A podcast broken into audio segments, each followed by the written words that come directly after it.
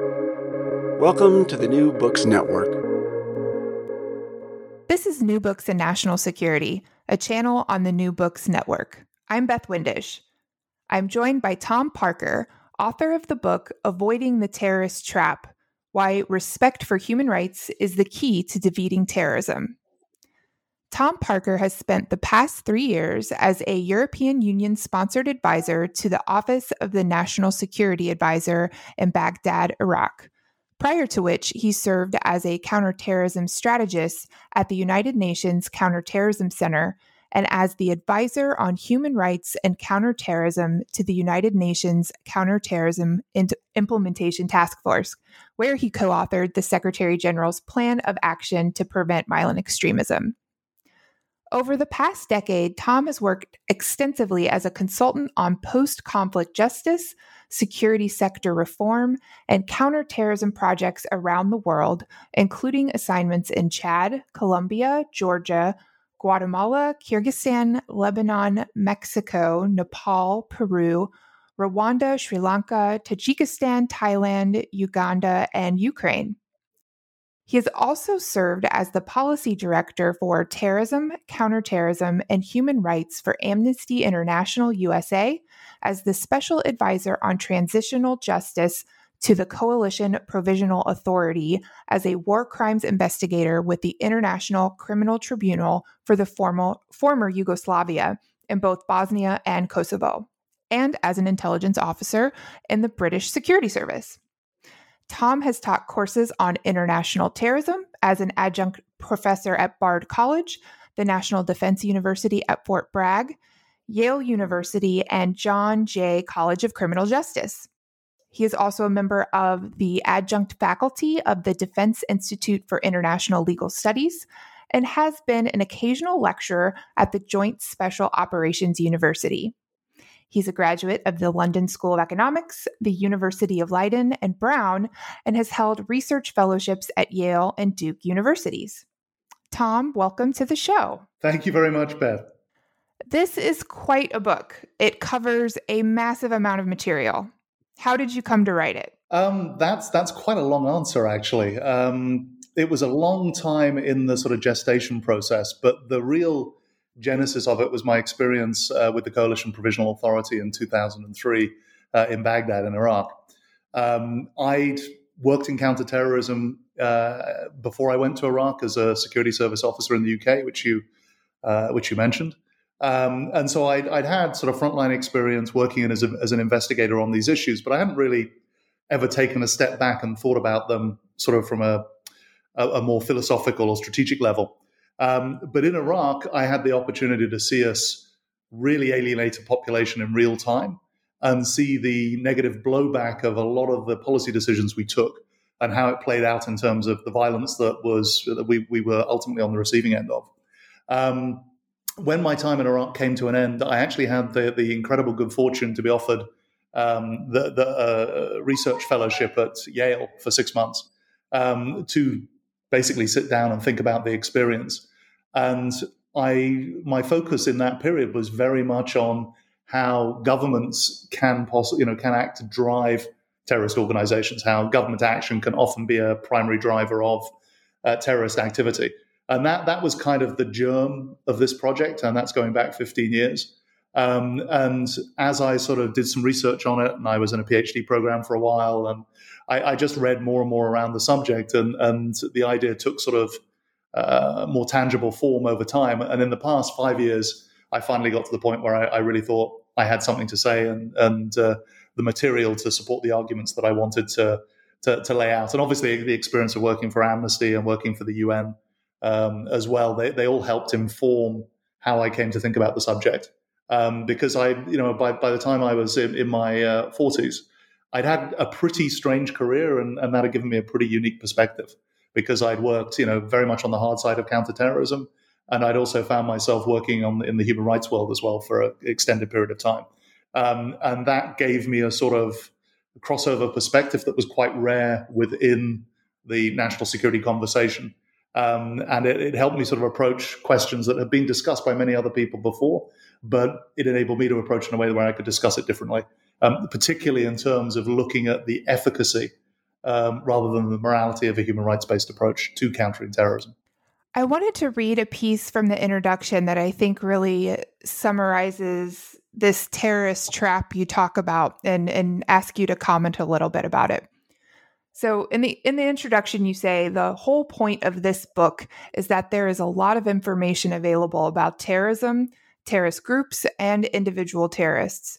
Yet despite a well-documented history of terrorist violence stretching back 150 years or more that has afflicted almost every corner of the globe, despite shelves of published memoirs, articles and statements written by terrorists of all stripes, Despite all of this data, state after state confronting terrorist, terrorist violence for the first time seems to treat it as an unknown quantity and to replicate the same mistakes made by so many guardians of law and order before them.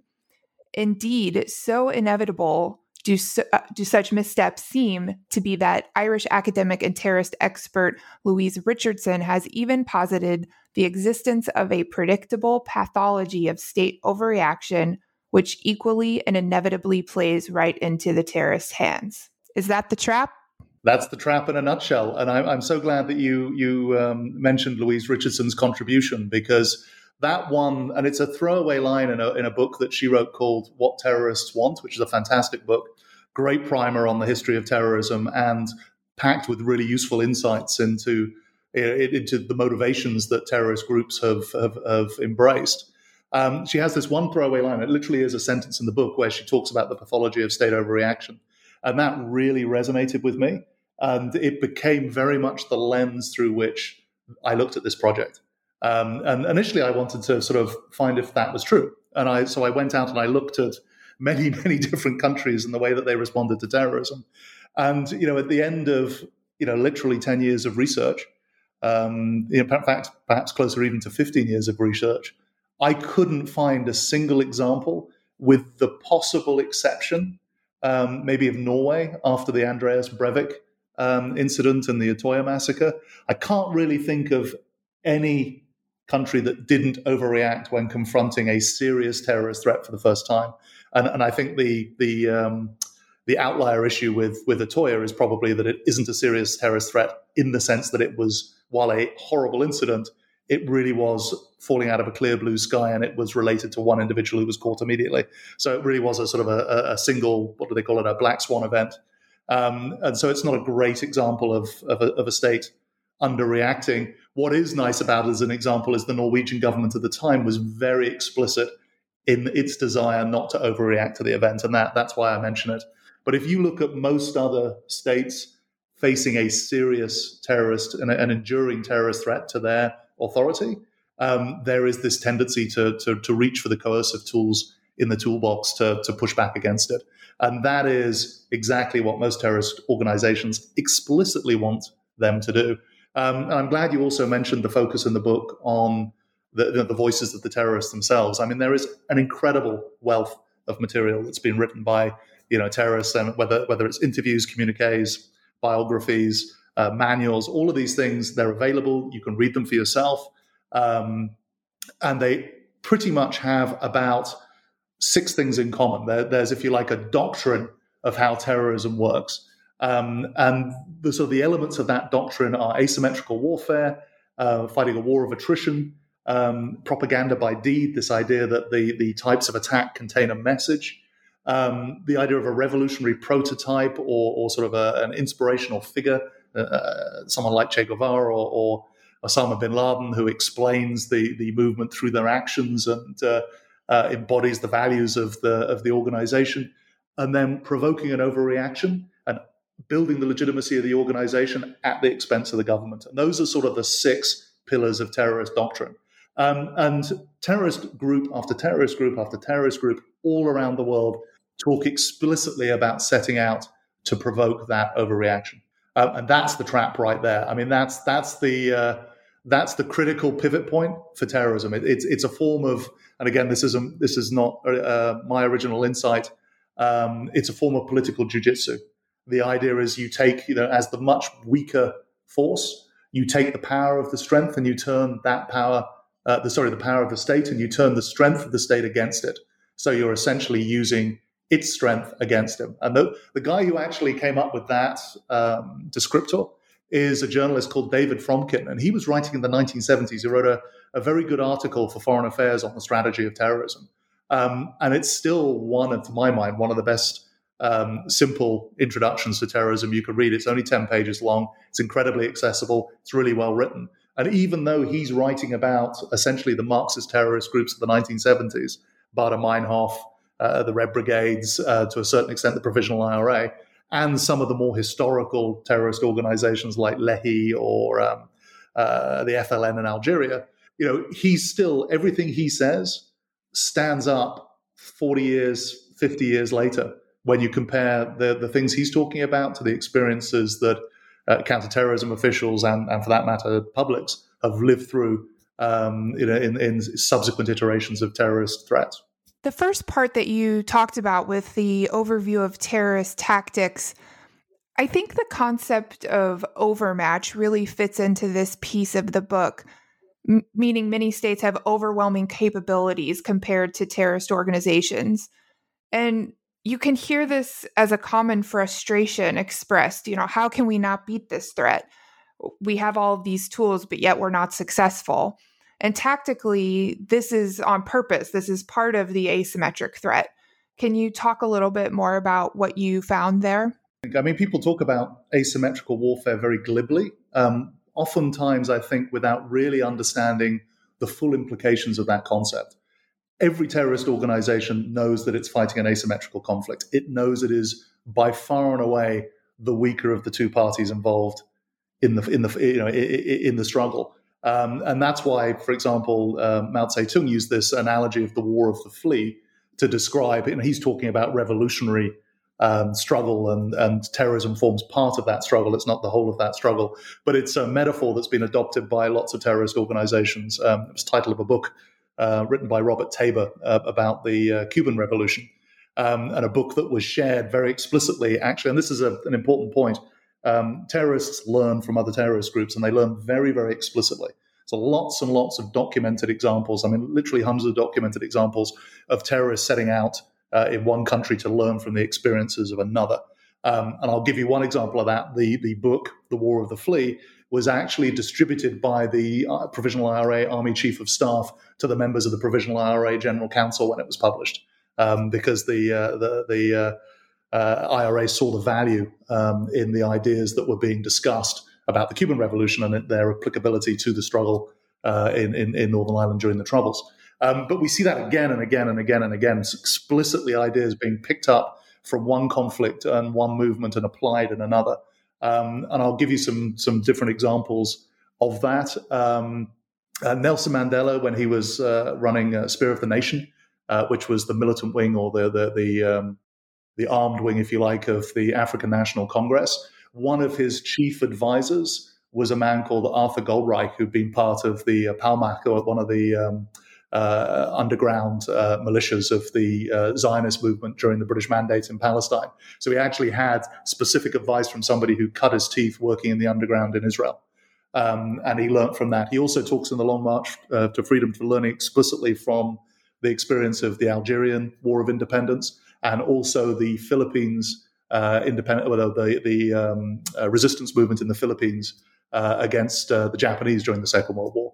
Um, and so people are constantly, constantly learning from the uh, experience of their predecessors or repurposing and adopting um, training materials and um, doctrinal materials from previous uh, terrorist campaigns in different countries.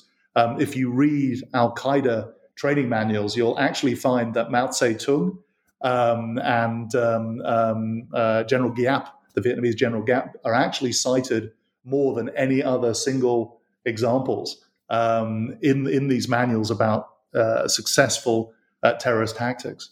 Um, so there's this great sort of uh, attempt to learn from previous experiences. So that's the first point. And, and this issue of um, provoking an overreaction and benefiting from that and using missteps by the state to embarrass and undermine the legitimacy of the state you're fighting. You know, this is baked in from the beginning. It's discussed very explicitly. Um, one of the first documents written about terrorism as a political tool is something called the Catechism of the Revolutionary, which was written by a, a Russian uh, nihilist or sort of anarchist revolutionary. Um, it's quite hard to, to, to accurately capture his political philosophy, uh, called Sergei Nechayev, and it was written in 1869.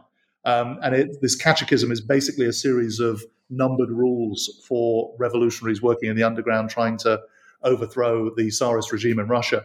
And one of these catech- one of these catechisms is leave the most bestial officials alive because they will drive the people to inevitable revolt. Right? That that's 1869. Um, to put it uh, sort of in, a, in, slightly more common terms, there's a great quote from a, a early member of the Provisional IRA, Des Long, who, who uh, said, uh, "Every fellow who gets his head cracked open by a policeman's baton is a potential recruit." Um, Baitullah Mehsud, as a more modern figure still, uh, who was the leader of the uh, Pakistani Taliban, he had this uh, great comment: "Every drone strike brings me three or four new suicide bombers." Um, so this is this is something that that terrorists have understood and um, literally uh, internalized and baked into their activities pretty much right from the beginning. Um, and you hear such interesting echoes. Right? Terrorists, you know, they, they, they don't just wake up one morning bad to the bone, right? Most people involved in terrorist organizations have joined for a purpose. Um, and their motivations are often, are often grounded in personal experience um, and, and, negative experiences at the hands of the state. Um, and they're very explicit about that, and they talk about that. And it seems to me that states ought to learn that lesson. I'll read you two quotes. These are two quotes from people living and operating basically 100 years apart. In fact, about 100 and, almost 115 years apart. Um, one is a French anarchist called Émile Henry, who carried out a very famous terrorist attack in Paris. He threw a bomb into a cafe um, at the Gare du Nord, the, the, the, the Café Terminus. Um, and he was caught very quickly and he was put on trial. He's very famous for when the judge rebuked him for um, you know attacking innocent civilians. He famously responded, "There are no innocents." So he's a, he's a very sort of uh, iconic figure in, in, in sort of terrorist history. Um, and in his trial, when he was asked why he did it, he said this: "You have hanged us in Chicago. You have decapitated us in Germany, garroted us in Jerez, shot us in Barcelona, guillotined us in Montbrison in Paris. But what you can never destroy is anarchy." And a couple of things I'd like you to note about that the internationalism of this individual, and this is the 1890s we're talking about. This is a long time ago. But you know, he's talking about a global movement. He's talking about events that have taken place around the world. He's talking about government use of force, whether that is state um, authorized by you know, due process of law um, or not. But he's still talking about state force, state use of power. Um, now I'm going to give you a quote. This is a quote from a speech by Osama bin Laden in 2004. Allah knows that it never occurred to us to strike the towers. But after it became unbearable, um, and we witnessed the oppression and tyranny of the American Israeli coalition against our people in Palestine and Lebanon, it entered my mind that we should punish the oppressor in kind. Now, I'm not saying that there's an inevitable, there's a justification for the actions taken by either Émile Henry or Osama bin Laden, but I'm saying there's a reason for them. Now, you may not accept those reasons, you may reject those reasons, but they had a belief system and a, a, a, and a theory, a reason why they did what they did.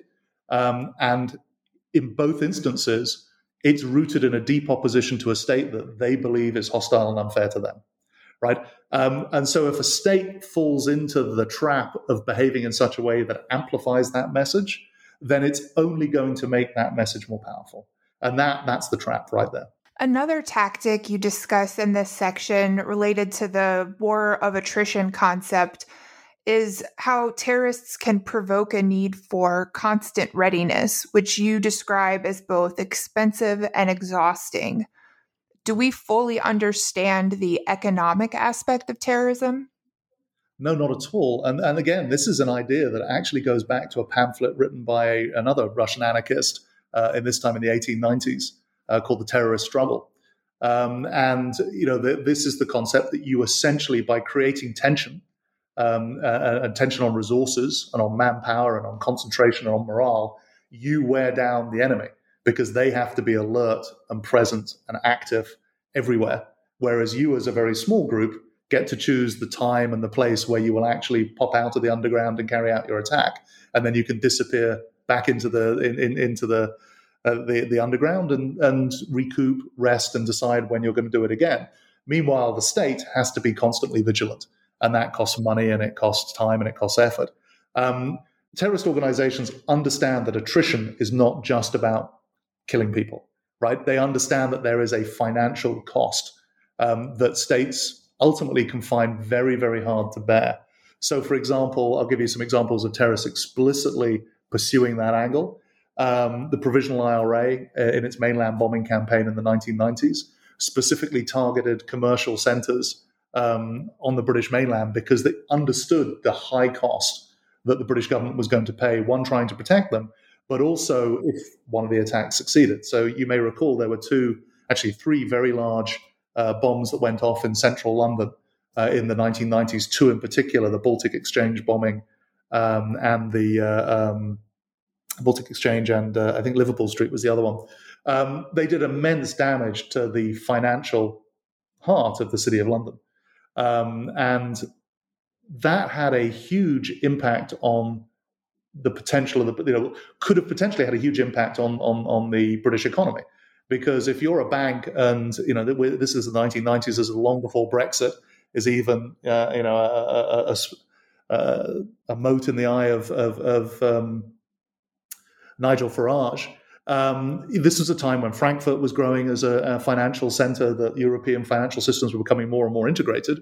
And if you were a, a, bank that had had your trading floor disrupted twice by massive bombs in the city of London, you're starting to think, should we maybe think about moving, our operations somewhere else? And that was a deliberate IRA tactic to make the cost, the financial cost, the economic cost to the British government so high to staying in Northern Ireland that the British government might consider withdrawal because the cost was too high to pay. Um, I was in the security service at the time of those incidents, and I remember how close we came and how effective a tactic that was, and how thinly stretched we were trying to prevent that third shoe from dropping. And in fact, there it, it, there was a third attack. There was a fourth attack that was successful in South Quay, but there was a third attack in uh, Canary Wharf, which is another major financial center. And the IRA managed to get a, uh, I think it was a van bomb right next to the main tower, and they were challenged by a security guard and uh, one of the, uh, the, the member of the active IRA active service unit got out of the car, pointed a gun at the security guard.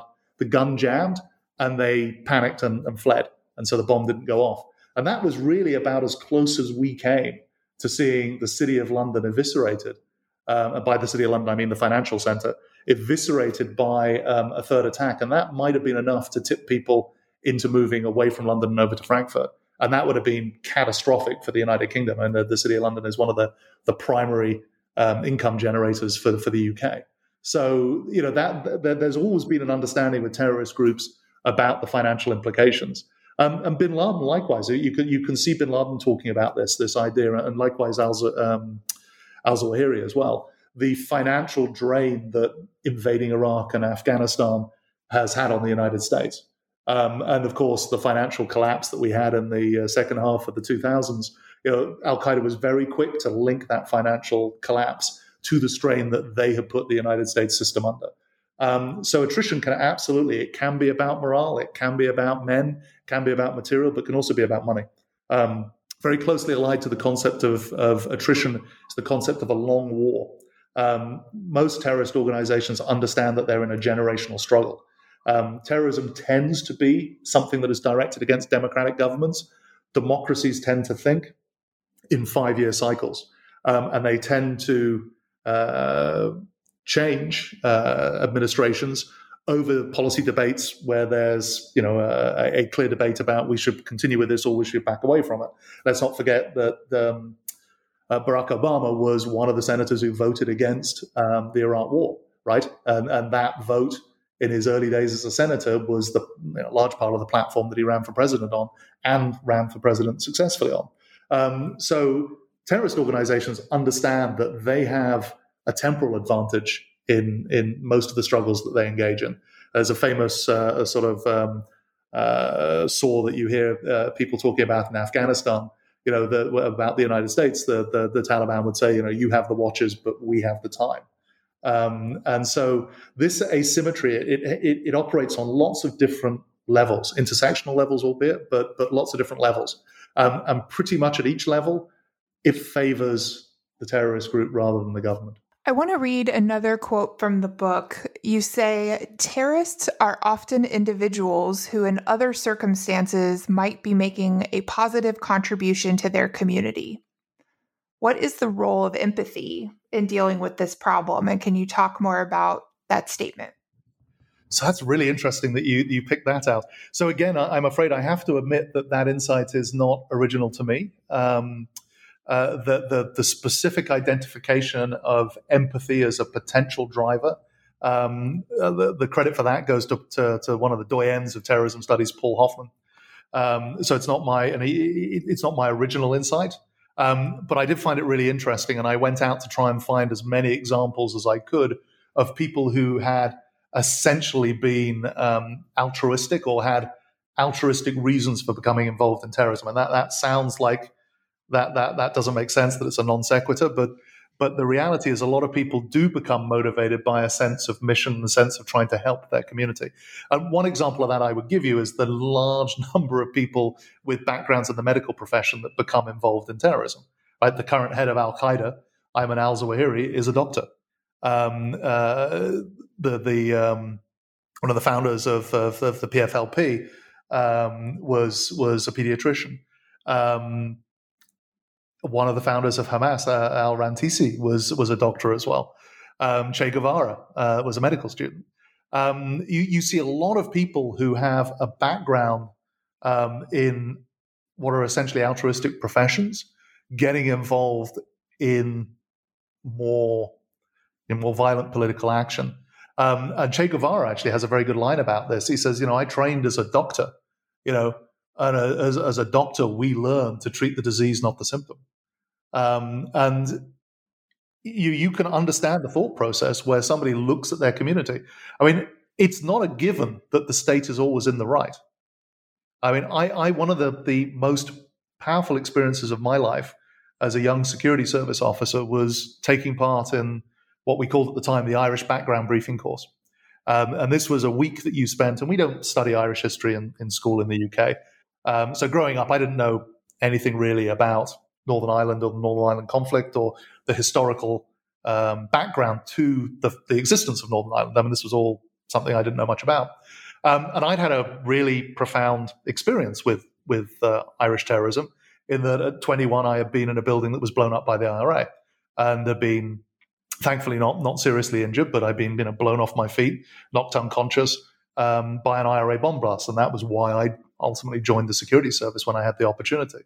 Um, and so I, you know, I was pretty sure I knew that the IRA were bad, you know, bad eggs, and uh, absolutely what they were fighting for was wrong. And I was 100% comfortable that that I was on the right side. And I did this one week briefing course, which was really well done. We we we had academic professors come in and talk to us about Irish history. They took us back 600 years of Irish history, back to sort of Henry VIII. Um, they talked about, uh, you know, obviously more contemporary history. They talked about the Northern Ireland civil rights movement. Um, they talked about the Easter Uprising. They talked about the Irish War of Independence. Um, and we, we, they brought in representatives of the Irish government. We had speakers on the course from the An Garda Síochána, which is the Irish police force. They even brought in a couple of undercover agents that were working in different terrorist groups in Northern Ireland and brought them over to give that, that personal perspective to the young officers. It's an absolutely phenomenal course. It was brilliant. Um, but I remember leaving on the Friday evening to go home and just thinking, my God, no wonder they hate us. Because actually, Irish nationalists had a point. And if you look at the way that Irish Catholics were treated in Northern Ireland in the 1960s, you know, it was outrageous. They were second class citizens.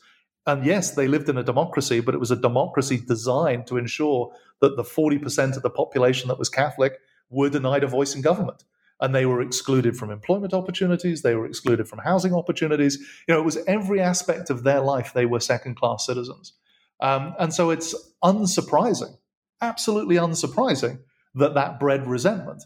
Add to that and this is another thing that many people realize about northern ireland or at least about the troubles is the initial response in the 1960s in northern ireland in the catholic community was a non-violent response explicitly inspired by martin luther king um, and the civil rights movement in the United States. and that's why they adopted this uh, Northern Ireland Civil Rights Movement uh, uh Association in in, um, in, in Belfast and in Londonderry, um, and it was an explicitly non-violent approach to trying to bring change to Northern Ireland, and it was meant with extreme violence and force by the the authorities, by the Protestant controlled authorities in Northern Ireland, and there's a very um, a symbolic incident called the the the, the uh, that took place at Burntollet Bridge in January 1969. It was a peace march. Um, I forget whether it was going from Belfast to Londonderry or Londonderry to Belfast, but it essentially gets ambushed um, by Unionists, um, and the marchers are very very badly beaten um, at this place called Burntollet Bridge. And there were two people involved in that march, two sisters called Marian and Dolores Price. Um, and they had been involved in the non-violent peace movement. They would, however, go on after that experience of being on the receiving end of Protestant violence to join the Provisional IRA and become active terrorists. Um, Bobby Sands, the very famous member of the Provisional IRA who, who died in a hunger strike, you know, he talked about how Burntollet Bridge was the was the radicalizing moment for him. And so we see time and time and time again that um, an experience of state violence is often one of the reasons why people become involved in terrorist organizations. So I think that's quite important to understand. Um, people are often inspired by seeing members of their community mistreated.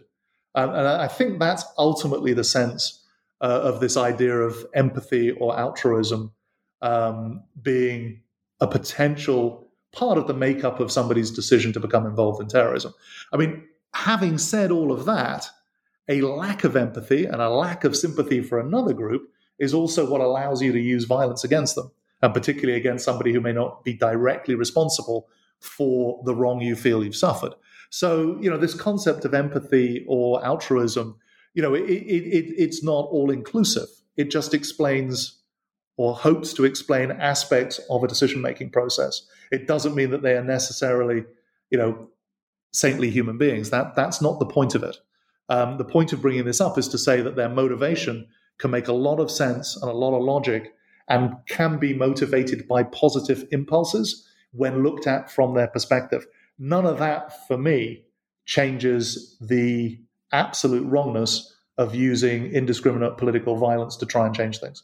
You know, I, am very, very clear on that. Um, but I do think it's important if you want to try and prevent terrorism that you understand at a granular level what makes people decide to get involved in terrorism. And that's a really, really complicated question, and it is different pretty much for every single people, or at least a confluence of different facts with different weights um, play different aspects of that decision that different people make. You know, it's a really, really complicated thing, and, and you know models of radicalization they're they're, they're all pretty um, I think pretty useless. Uh, you know they, they give you insights, but they have very little predictive quality because it's incredibly hard to predict what will matter most to a person and what particular instance would land heaviest, heaviest with them or what, what particular experience will land heaviest with them. Well, you've set me up for my next question um, really well because in part two of the book, you really evaluate and revisit a lot of the social science and the attempts by social science to understand the motivations or the process that someone goes through to um, becoming violent in this way. And um, you also have some thoughts that you share in the book, even about terminology, such as the use of the word radicalization. And I was hoping you might talk a little bit more about about that and your feelings about um, what you've observed from the larger efforts by social science to understand this problem. Um, so the, let, us start with the terminology first. I mean, the, the, the key point about the term radicalization, and I, I heard myself use it, uh, you know, when we were discussing the previous question. Um, it, it's not quite the right term, right? There's nothing per se wrong with being radical, right? The suffragettes who wanted women to have the vote were radical. The civil rights marchers were radical, right? There is nothing intrinsically wrong with being a radical person. A lot of positive world, change in this world has come because of radical people and radical politics, right? Um, so I, I, I think it's very dangerous to use the term radical as a pejorative. Um, more carefully, we typically in this line of work use um, a term like um, violent extremism leading to terrorism, VERLT, um, is, is, is a, a, popular acronym that is often used to try and capture this concept. But the thing that makes terrorism wrong and, and, and distinguishes it from peaceful radical protest is the violence, right? And, and I think when you're talking about um, the processes that get people involved in terrorist organizations, we've really got to focus in very tightly on that particular issue about the uh, that radicalization to violence rather than radicalization per se. Um, so I think that's the important point that I would want to, to, to raise about terminology. Um, regarding all of these these different social science ideas, um, you know, I'm tremendously impressed by the range of so, social science um, research and the insights that have come out of that research that have been uh, conducted in the last 20 years. Um, and the reason that I wrote this section of the book was I wanted to capture and simplify to a certain extent all of this research for the lay reader. Um, I wanted to bring it all together in one place so that somebody could see all the different ideas that are out there uh, in terms of ways to understand why people get involved in terrorist movements and why terrorist movements have uh, a certain amount of longevity, uh, and also you know some of the reasons why they fail as well. Um, and I, I, found that I thought that would be a really useful exercise. I found it really interesting to do.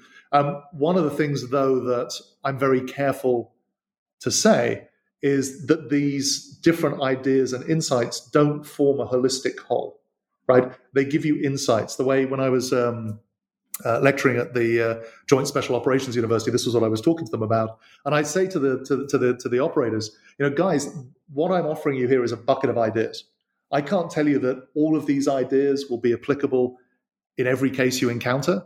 Um, I can't tell you that some of these ideas will be more applicable than others.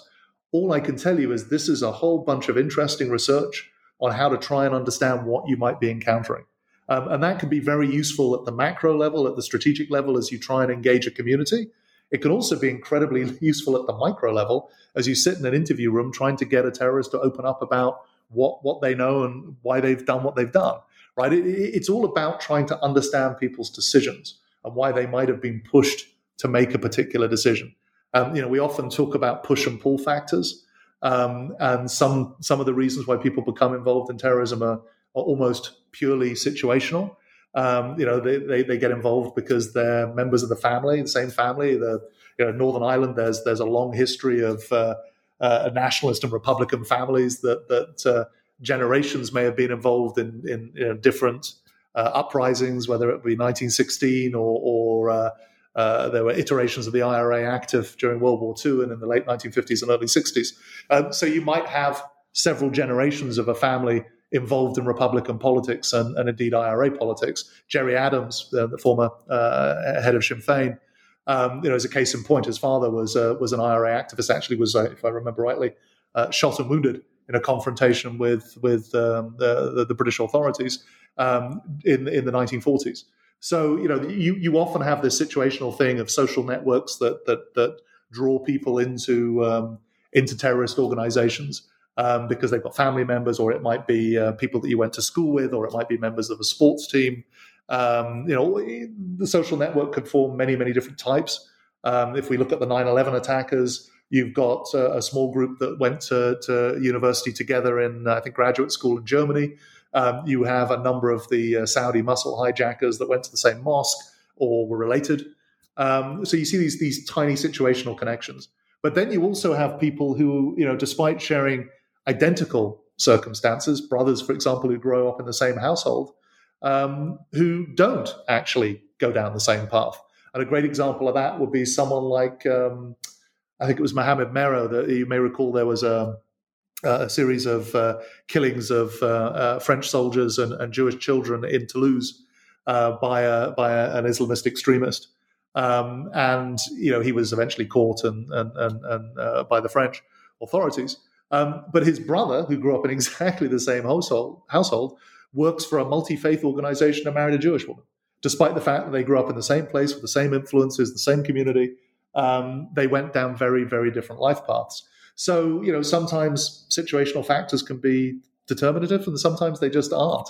Sometimes psychological factors can be determinative and sometimes they're not. There's this quest for significance. Um, uh, the, the, the, the uh, attempt to sort of you know find out who you are and to have significance and value in the world can be a, a very important driver. Sometimes it's not so much. Sometimes the desire for adventure can be a very important driver. Um, sometimes it might be, as I say, this experience of abuse. Uh, sometimes it might be the experience of seeing your straitened circumstances relative to another community that is favored in the society you live in, like that experience I was describing in Northern Ireland between Protestants and Catholics. Um, so there's a whole range of different things that that, that might come together. Uh, again, Louise Richardson talks about a, a lethal cocktail um, of, of, different things that come together to, to persuade somebody that violence might be the answer to their problem. Um, and it's going to be different for just about every person. But if you are aware of all of these different insights on all of these different ideas, as you're reading a, somebody's biography, if you're you know reading someone's file, you start to get uh, see opportunities, right? See opportunities whether you're an intelligence officer that might be trying to recruit somebody, whether you're an investigator who might be going in to interview somebody. You'll start to see ways into a conversation um, to try and get somebody to talk, try and get somebody to to, to think again, um, or at least to, to, to to start to understand the person that you're you're uh, investigating or, or, trying to recruit. So, I mean, this is the, the, these sort of insights for me, at least, when I was writing the book, I thought they had real practical utility. But that utility stops when you try and go too far and turn them into a science, because they're not. This this is very much an art. Um, there's there's no algorithm that is going to be you know like um, you know like a Marvel superhero movie. There's no algorithm that's going to predict that this person, because of these seven factors, is going to turn out to be a terrorist. It just doesn't work that way. It's way too complex a human pro- process to, to, to bring to bear a sort of a predictive algorithm or, or, or 10 or 11 predictive insights that will tell you whether or not somebody will ultimately turn out to be a threat or not. It's not like that. Um, these are just insights that will help you try and find a way to understand the phenomenon you're studying, whether that's as a professional or as an academic. I want to move on to the last section where you talk about countering terrorism within a human rights framework. And reading this, it made me think about uh, how do I put this? There's there's some assumptions when we talk about counterterrorism that there can be this idea that as a state you can't address terrorism without for a lack of a better way to put it getting down in the mud a little bit uh-huh. and there have been times in history of feeling that these threats must be countered by any means necessary and you really push back on this and i want to ask you to talk about why the rule of law is so important and why you believe lawful responses to violence are able to be effective. So, I mean, you're absolutely right. And it, it is a trope in counterterrorism, this sort of pseudo macho, you know, tough guy swagger that, you know, we, we just have to be hard men, right? You know, you heard it with Dick Cheney's famous, we're going to have to turn to the dark side.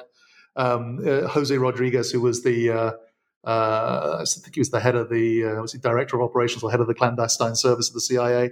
Had this this expression he used about you know government's going to have to put its big boy pants on. Uh, you know, and th- these kind of juvenile um, framing techniques that you hear all the time, and you hear it still in modern modern day politics, particularly in in, in, in North America. Um, they they don't help you at all, right? Because it shows a complete lack of understanding of the phenomena that you're up against. The way I see, there's two things to say about human rights in the context of counterterrorism. The first is the red lines that human rights um, law creates are red lines that prevent you from doing stupid things, right? Making silly mistakes, mistakes you know, like falling into the trap that's been set for you that can then be exploited by the, the group that you're trying to defeat. And there's a great quote from David Petraeus that I love to use. David Petraeus, the uh, American general who went on to be the director of the CIA, uh, who had firsthand experience of this um, in Iraq. Uh, and he, he famously said, you know, Abu Ghraib and other situations like that are non biodegradable. They don't go away. The enemy continues to beat you with them like a stick. Um, and this is a great phrase. I love the non biodegradable part of it. Um, but Petraeus understood that when you made these mistakes, when you cross these red lines, when you torture people, when you kill people, you know, these are not acts that happen in isolation. They ripple out. They ripple out and they cause future problems. Um, and if you stay within a human rights framework, you're not going to avoid all of those problems. You're not going to avoid giving offense. And sometimes you are going to have to use quite strong measures to prevent somebody with a gun, for example, running down a street and shooting other people. Um, you know, at some point you may have to use lethal force to stop an attack that's in progress. Of course you will. Um, the point is that you have to calibrate the way that you use your force and your resources in a way that is effective and doesn't make things worse. It's not a difficult concept to grasp. Um, so that's the first point. Um, one, that human rights can stop you overstepping the bounds and making mistakes. The second point is you can actually do a tremendous amount within a human rights framework. Um, human rights law is actually pretty. Um, uh, what's the right phrase? I mean, it, it is remark. It, accords remarkable latitude to states responding to terrorism. Right? Effectively, investigative resources are limited, limited really for the most part, only by the requirements that they're defined in law, that due process is observed in their application, and that they're used in a manner that is reasonable, necessary, and proportionate to the threat faced. Right? That's not a high bar to meet. Under human rights, international human rights law allows and envisages the use of things like undercover agents, right? Agent recruitment. It envisages the use of electronic surveillance. It envisages the use of beacons, uh, uh, uh, visual surveillance, audio surveillance, eavesdropping devices, intercepts, um, false flag operations. You know, there, there is a remarkable amount of latitude for law enforcement and intelligence officials to operate within and stay entirely compliant with the human rights framework.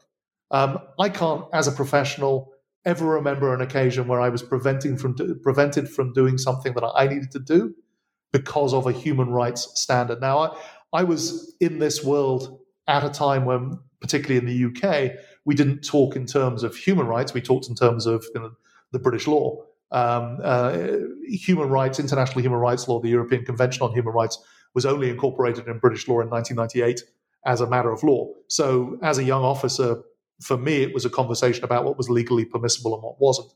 Um, but if you were to take a step out of domestic law and look at the international level, um, there's absolutely no doubt that the international community and organizations like the Office of the High Commissioner for Human Rights understands and believes it's important to protect the rights of state citizens to ensure the full enjoyment of their rights, you know, including their right to life, but their right to, to, to, to freedom of belief and conscience and assembly and all those other rights that are guaranteed by international human rights law that the state uses the lawful resources at its disposal to prevent attacks on their citizens.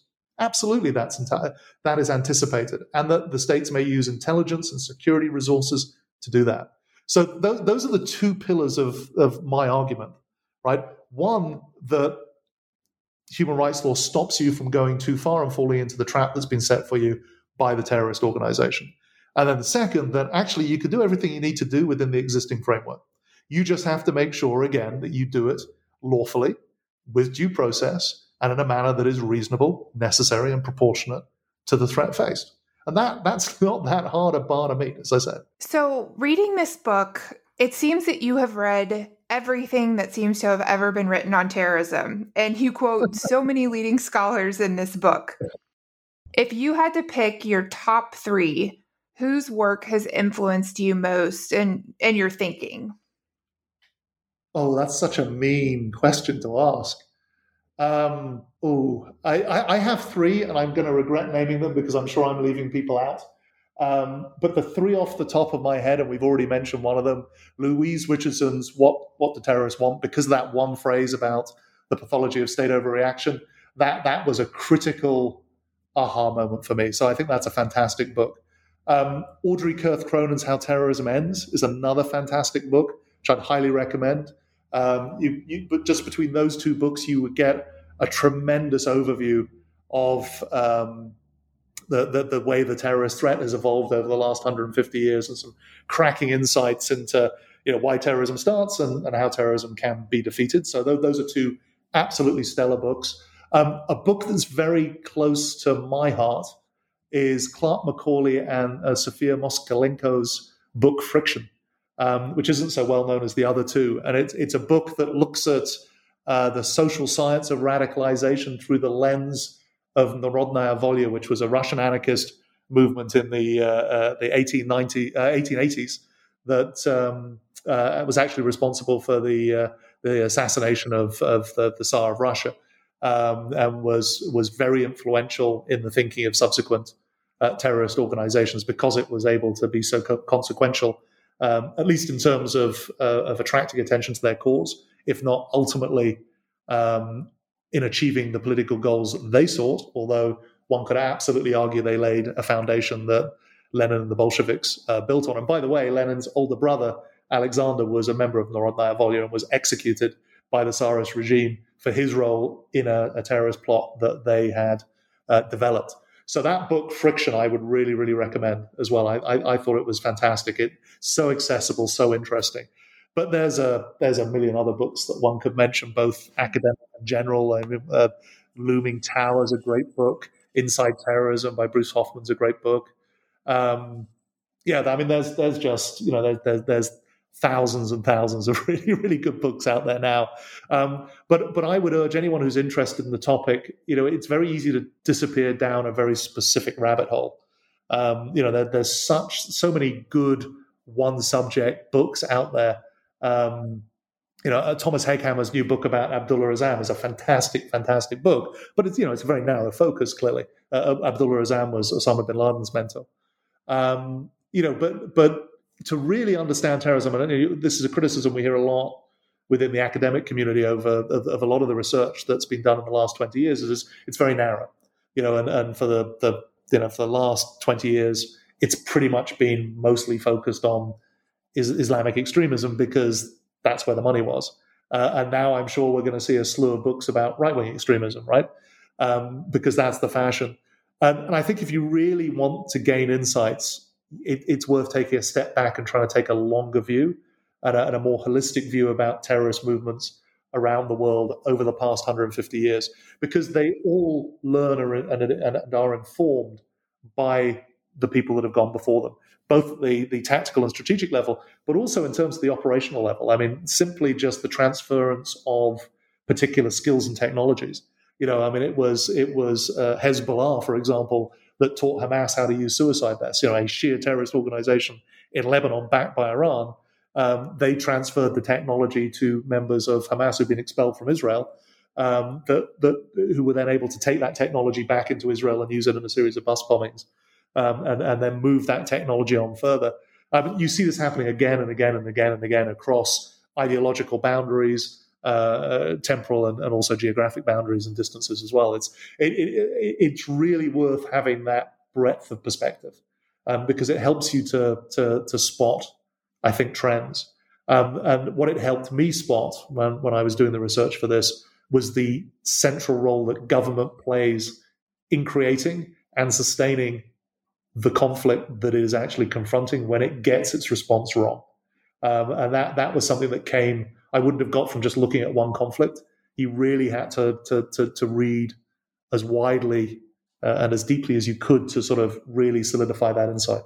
Um, and that's that's ultimately why I wrote the book because I wanted people to to have all that information accessible in one place. Well, Tom, we've taken up a lot of your time. Before we let you go, first, congratulations again on the book. And also, could you share what's what's next for you or what your next project is looking like? So the uh, the big lesson that I learned from this, and, and, and and you know, I'm a dilettante. This is something that I do in my spare time. You know, I have a day job, um, and so this this is this is something that I, I I spend a lot of my time working away from home, and this is something that that fills my evenings when I'm working in a place like uh, you know Baghdad, for example. I, I, wrote a large chunk of this book sitting in Dojo's diner in uh, uh, in the green zone in Baghdad. Um, but but what the big lesson I learned was try and write something a little bit more accessible, a little bit more popular, and a little bit shorter next time. And so a colleague and I are currently uh, exploring um, uh, the framework that we might use to write a book on 12 terrorist attacks that changed the world is our sort of working title. Uh, and I, the idea being to, to bring up a lot of these themes, but in a much more accessible kind of airport friendly manner where people might pick up a 200 page book and, and read it on a flight uh, and get something out of it and get entertained by it or, or, or um, at least engaged by it. But, you know, they're, they're not having to plonk down, you know, huge, huge sums of their hard-earned cash to get a, a doorstop of a book, they can in fact, you know, pick up a, a, a, nice, cheap, easy, accessible read. So that that's the plan at the moment. We we've got our twelve uh, terrorist incidents lined up, I think, um, and so the research is sort of just starting to get underway. Well, best of luck with that, and thank you again for being on the show today. Beth, it was absolutely my pleasure.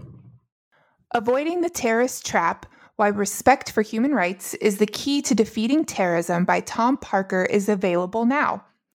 Thanks for listening to New Books in National Security, a podcast channel on the New Books Network.